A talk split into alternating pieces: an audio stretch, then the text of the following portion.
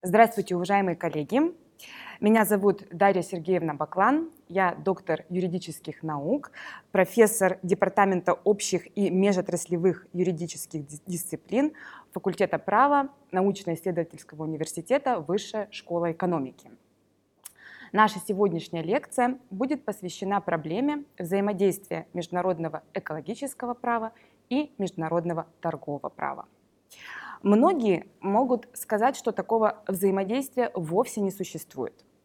Цель сегодняшней лекции – продемонстрировать обратное. Для этого мы остановимся на трех основных вопросах. Сначала мы рассмотрим теоретические основы взаимодействия международного экологического и международного торгового права. Затем мы проанализируем основы норм международного торгового права в многосторонних экологических соглашениях. И третий наш блок будет посвящен анализу норм международного экологического права в многосторонних соглашениях Всемирной торговой организации.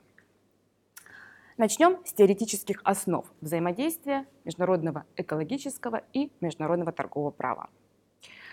По данным Всемирной торговой организации, торговля природными ресурсами сегодня составляет более 20% общемирового торгового оборота и для многих стран является главной статьей экспорта. Сегодня становится очевидным, что торгово-экономическое развитие ограничивается не уровнем научно-технического прогресса, а состоянием окружающей среды. Например, промысел морских живых ресурсов ограничен не отсутствием необходимых технических средств, а сокращением численности того или иного вида морских живых ресурсов вплоть до угрозы полного их исчезновения. Печальным примером такой ситуации является ситуация в Каспийском море с популяцией осетровых. За последние 30 лет их численность снизилась в 15 раз. А по прогнозам ученых, некоторые виды осетровых исчезнут абсолютно в течение ближайших 15 лет. Примерами уже вымерших видов животных в результате хозяйственно-экономической деятельности являются тасманский волк, каспийский тигр, абингдонская слоновая черепаха, и, к сожалению, это далеко не исчерпывающий перечень уже вымерших видов. С одной стороны, природные ресурсы являются товаром, и такие отношения регулируются нормами международного торгового права. С другой стороны, Природные ресурсы являются объектом международных экологических отношений. И в этом случае отношения по их охране и рациональному использованию регулируются нормами международного экологического права. Следовательно, использование экологических нормативов сегодня становится частью современного торгово-экономического правопорядка. И только при системном подходе к формированию нормы международного права оказывается возможным избежать не только коллизий, но и обеспечить всестороннее и эффективное регулирование международных экологических и торговых отношений. Взаимодействие международного экологического и международного торгового права осуществляется в системе международного права. Игорь Иванович Лукашук указывал на то, что разноплановые нормы способны регулировать международные отношения системно, обеспечивать дифференцированное и вместе с тем единое воздействие – различные отрасли теснее взаимосвязываются в системе. Владимир Михайлович Шумилов указывает на то, что право ВТО наиболее объемно и конкретно определяет предмет международного торгового права. Поэтому далее мы остановимся более подробно на взаимодействии международного экологического права и так называемого права Всемирной торговой организации. Необходимо отметить, что многосторонние экологические соглашения и многосторонние соглашения ВТО зачастую регулируют одни и те же отношения между одними и теми же субъектами. И теперь мы перейдем к нашей второй части, посвященной нормам международного торгового права в многосторонних экологических соглашениях. Сегодня основным документом, который касается соотношения норм права Всемирной торговой организации и норм многосторонних экологических соглашений является Министерская декларация ВТО, принятая в Дохе в 2001 году. В этой декларации есть специальный пункт 31, который так и называется «Торговля и окружающая среда». Именно в нем говорится об основах взаимодействия норм соглашений международного торгового права, права ВТО и норм международных экологических соглашений. Государства-члены ВТО являются также сторонами большинства многосторонних экологических соглашений. Около 20 многосторонних экологических соглашений содержат положения, которые могут оказывать и оказывают в действительности влияние на международную торговлю. Такие положения могут содержать ограничения и даже запреты в сфере международной торговли. Приведем несколько примеров. Первый пример будет касаться торговли биологическими ресурсами. Значительную долю рынка международной торговли занимают биологические ресурсы. При этом биологическое разнообразие – это объект международной охраны. Такая охрана предусмотрена целым рядом международных многосторонних договоров. Мы остановимся на нескольких примерах и начнем с Конвенции о биологическом разнообразии 1992 года. Конвенция устанавливает право государств-участников Конвенции – применять нетарифные меры ограничения международной торговли с целью защиты биологического разнообразия. Более того, Конвенция устанавливает приоритет ее собственных норм по сравнению с другими международными договорами. В случае наличия угрозы серьезного ущерба биологическому разнообразию. Очевидно, что в число таких других международных договоров входят и соглашения Всемирной торговой организации. Подтверждением Данному факту служит и практика органа по разрешению споров ВТО, например, в деле о креветках и черепахах, о котором мы поговорим немного позже более подробно. Ряд положений Конвенции, касающихся прав государств ограничивать международную торговлю, конкретизируется в Картахенском протоколе по биобезопасности к данной конвенции – в преамбуле протокола прямо указывается на то, что торговые и природоохранные соглашения должны быть взаимодополняющими. Протокол содержит нормы, ограничивающие экспорт и импорт генно-модифицированных организмов, в том числе продовольствия и кормов. Кроме того, Протоколом помимо ограничения и запрета импорта предусматривается целый ряд нетарифных мер ограничения международной торговли. Например, требования к обработке, транспортировке, упаковке и идентификации товара. Вторым примером может являться отношения, связанные с экспортом и импортом отходов. Особо опасным отходам относятся отходы, которые наносят вред здоровью человека и окружающей среде, и поэтому требуют специального обращения и размещения. Это ядерные, радиоактивные, токсичные отходы. Большинство из них выбрасывается химической промышленностью.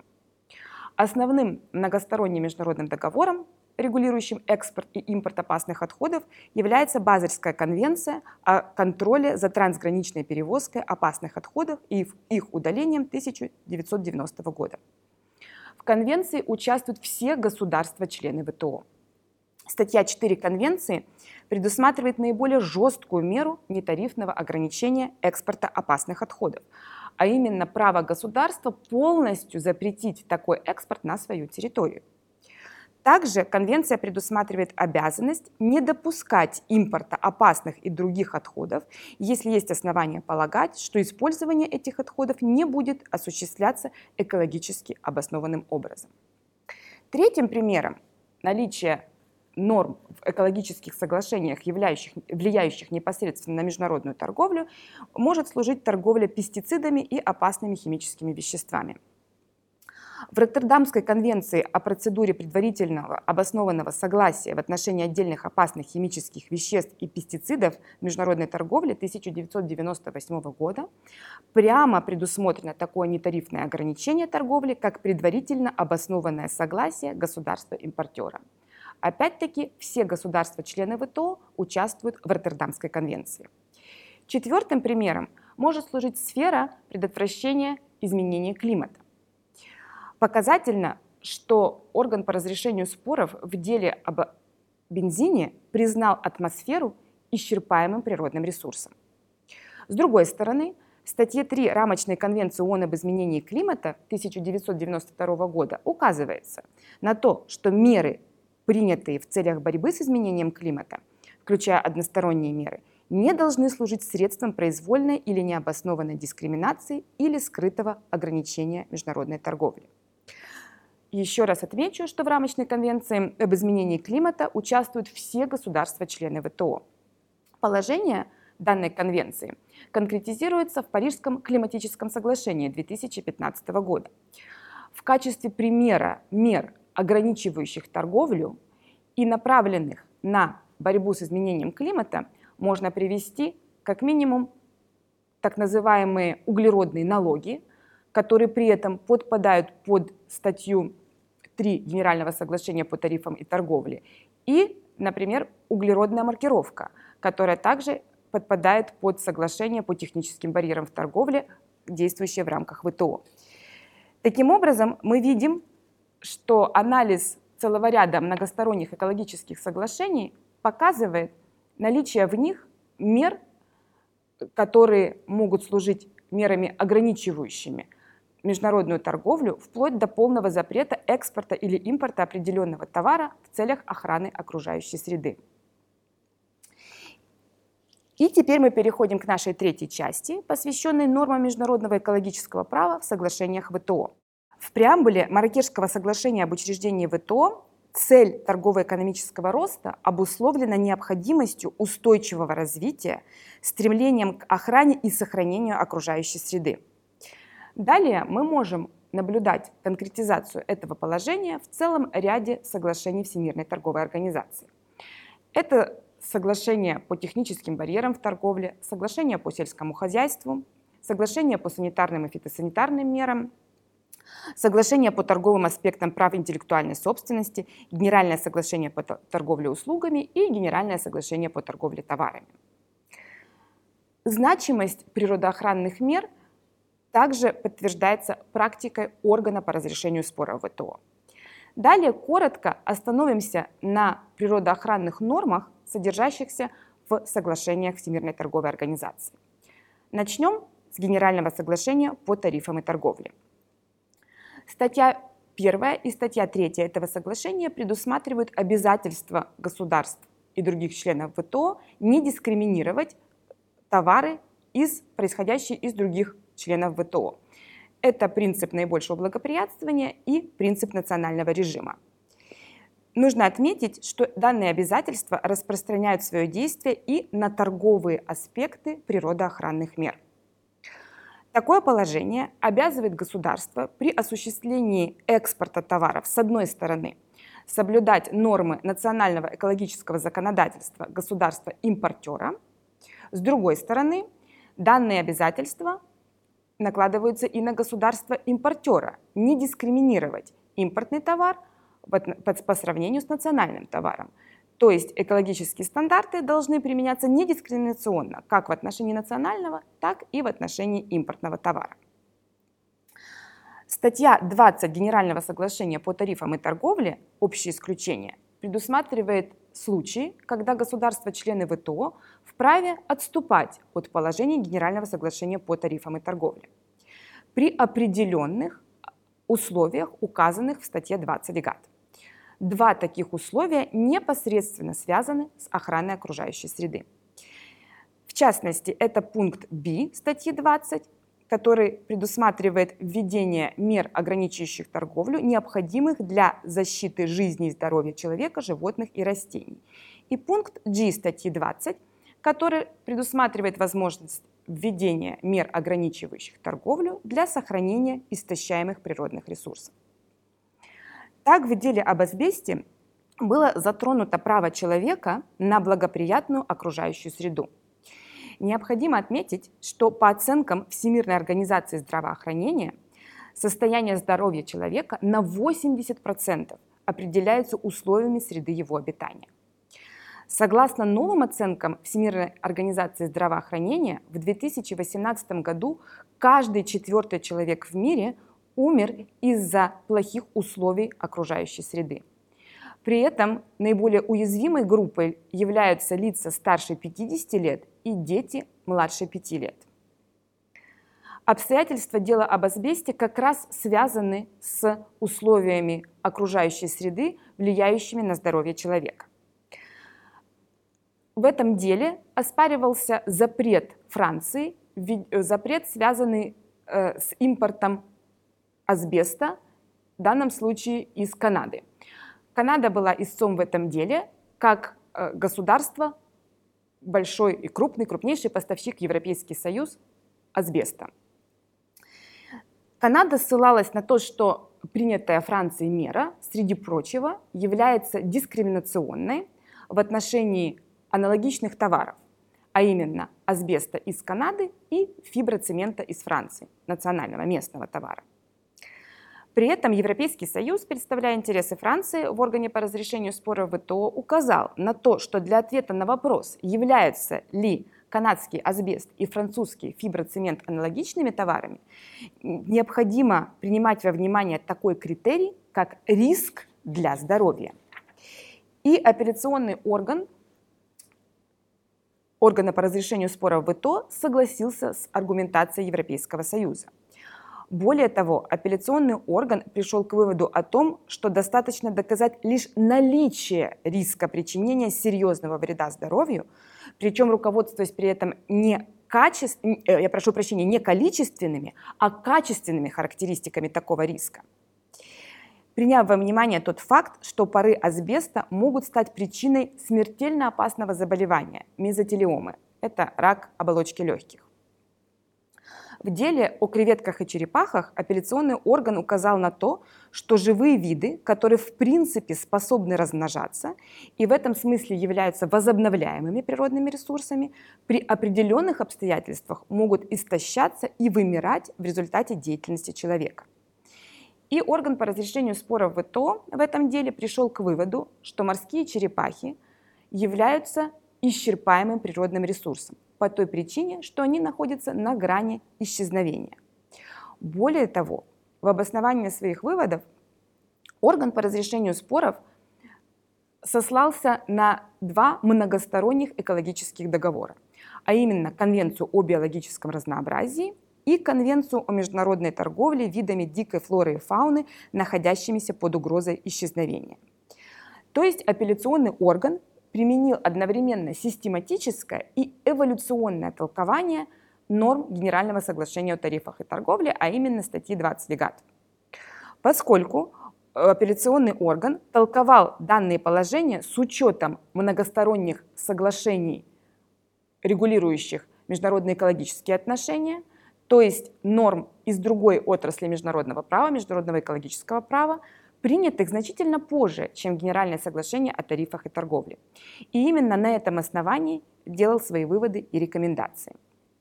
Таким образом, ГАТ предоставляет государствам возможность отступать от норм ГАТ в целях охраны окружающей среды при условии соблюдения принципа экономической недискриминации.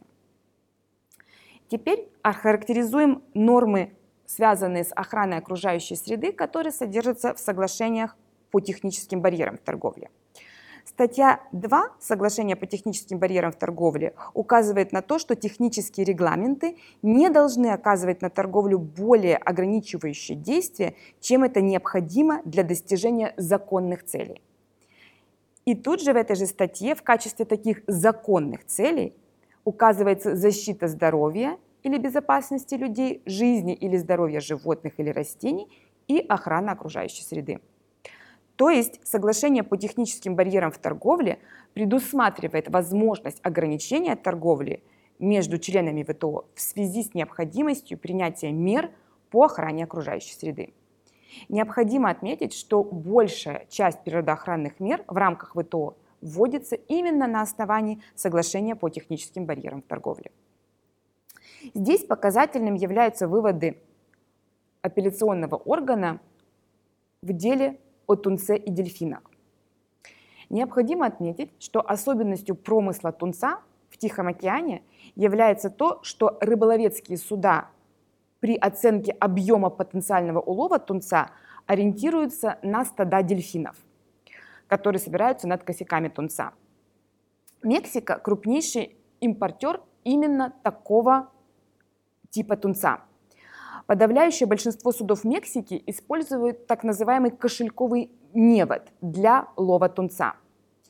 Проблема заключается в том, что такой невод накрывает вместе с косяком тунца и стада дельфинов. В результате в процессе подъема кошелькового невода на борт судна происходит массовая гибель дельфинов. Причем преимущественно гибнет молодняк или существенно травмируется и затем погибает. Например, численность пантропического дельфина за последние 50 лет использования кошелькового невода снизилась более чем на 80%.